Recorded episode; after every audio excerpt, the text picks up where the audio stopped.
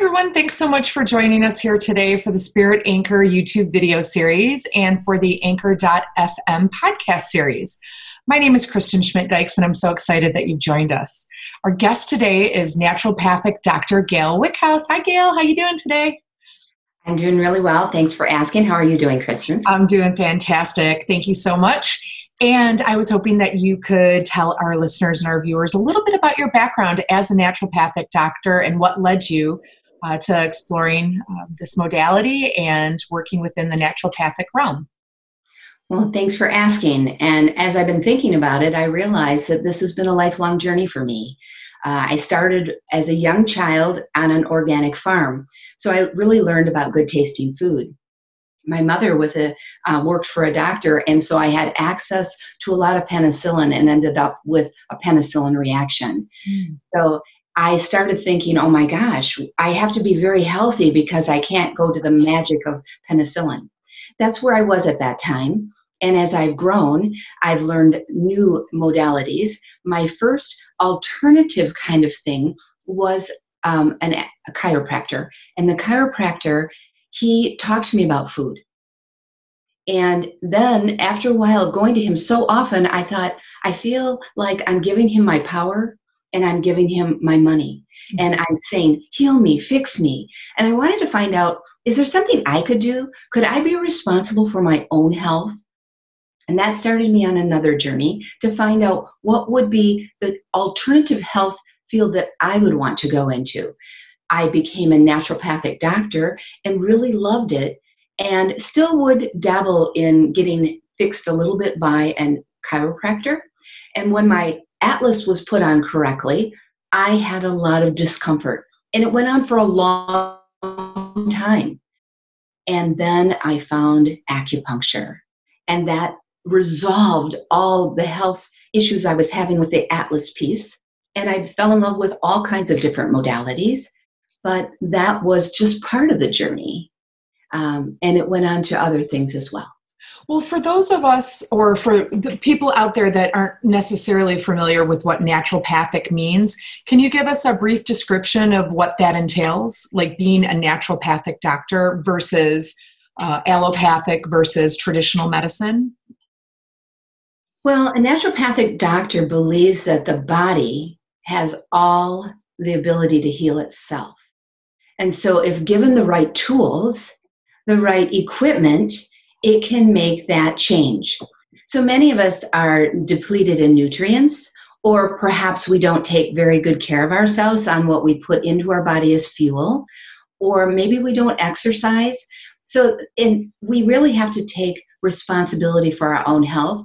And I believe a naturopathic um, doctor helps lead you down the path it would take you to the path, I should say, and you have to take it the rest of the way. So they can advise you on foods to eat. But what I've come to really understand about naturopathic is this is bio individual. Everyone has their own path. Mm-hmm. And that means physical, emotional, spiritual. You have to find your way. And a naturopath is someone you can lean on as you're taking that journey and maybe something works for one person but not for another. So the answer isn't um, universal it's unique. Right. And so unlike a traditional medical doctor who if you have a malady they say here take a pill. As a naturopathic doctor, you're getting to the root cause. So you're taking a more holistic approach to identifying what uh, somebody may be ailing from and then using more holistic techniques or products um, I presume a lot of natural, obviously natural products like herbs and food to get to the root cause to help heal that individual, and also using somewhat of a spiritual um, guidance system to get to that point. Would that be a correct statement? Well, food is your medicine. Um, emotional um, stability really plays a big part of how healthy we are, too. And then a spiritual practice really brings it all together. So, yes, you have to have that um, balance.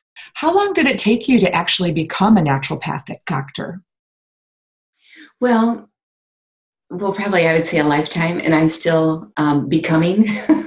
um, but once I began the schooling, It was about three years.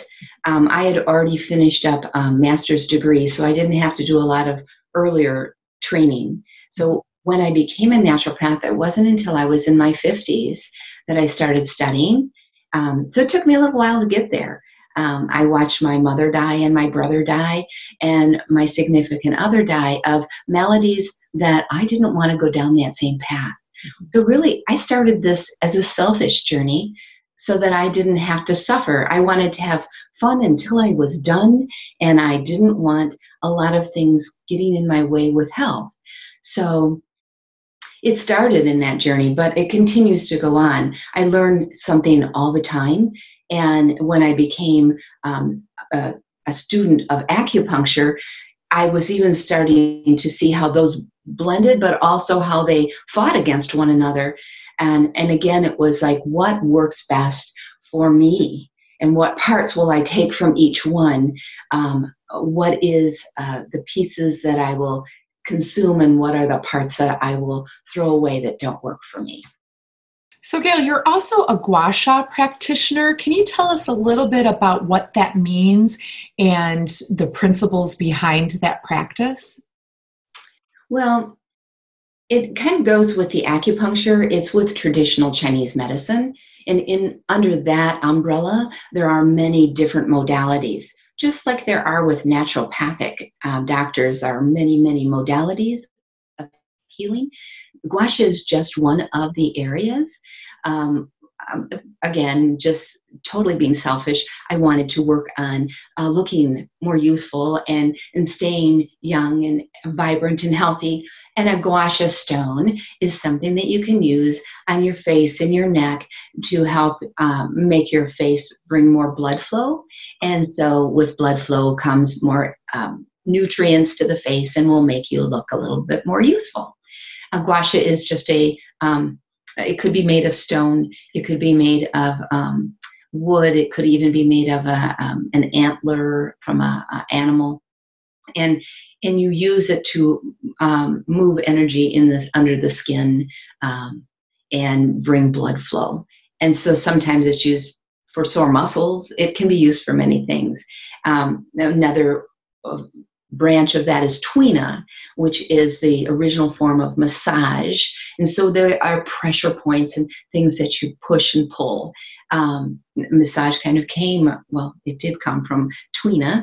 And so um, it's just very old, old medicine that happened, you know, 5,000 years ago.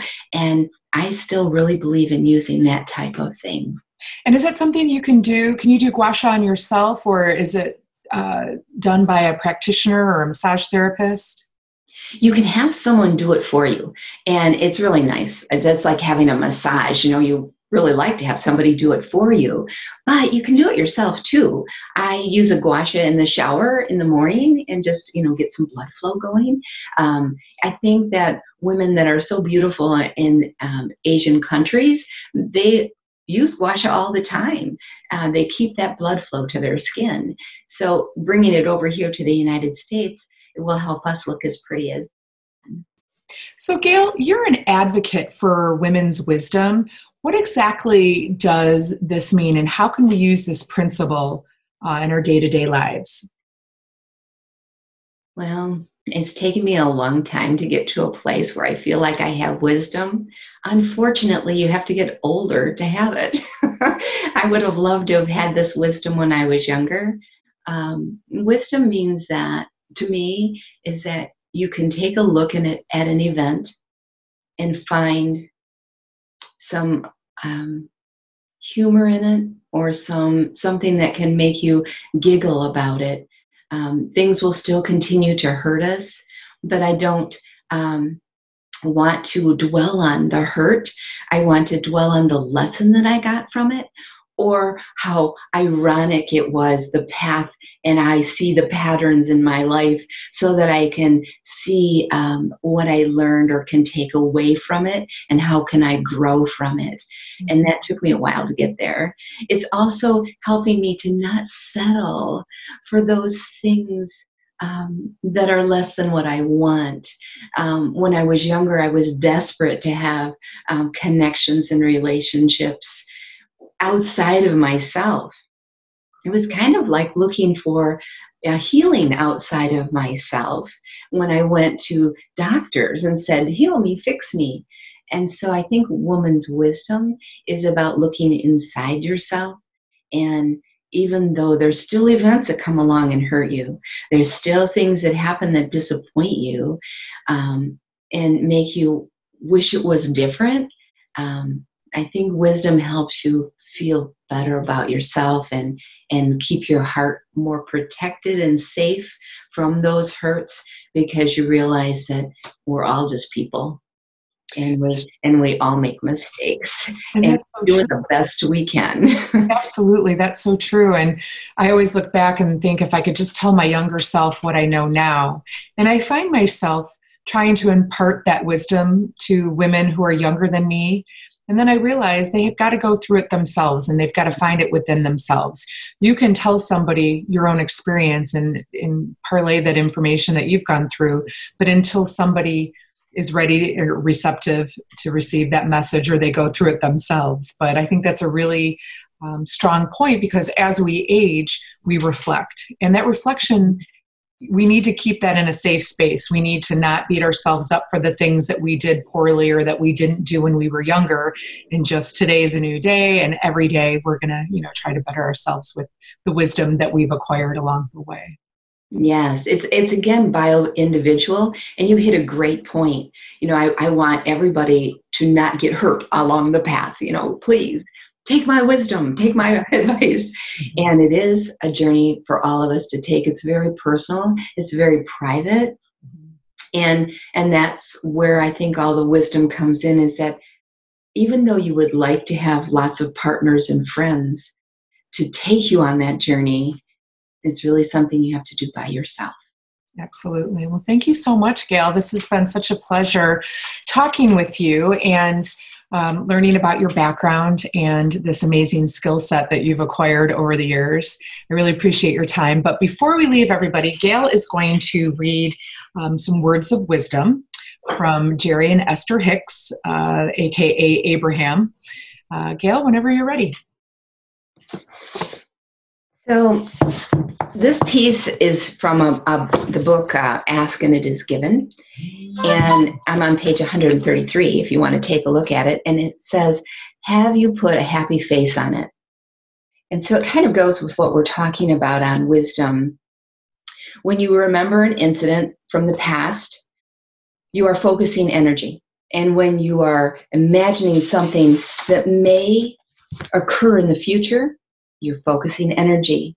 And of course, when you're observing something that's going on right here and now, you are focusing your energy. It makes no difference whether you're focusing on the past, the present, or the future. You are focusing energy and your point of attention or focus is causing you to offer a vibration that is your point of attraction. So, for me, the lesson here is I want to focus my energy in a way that attracts really wonderful things that come into my life. And I hope that you can too. Thanks so much, Gail. And thanks, everybody. We'll see you next time. Have a wonderful day.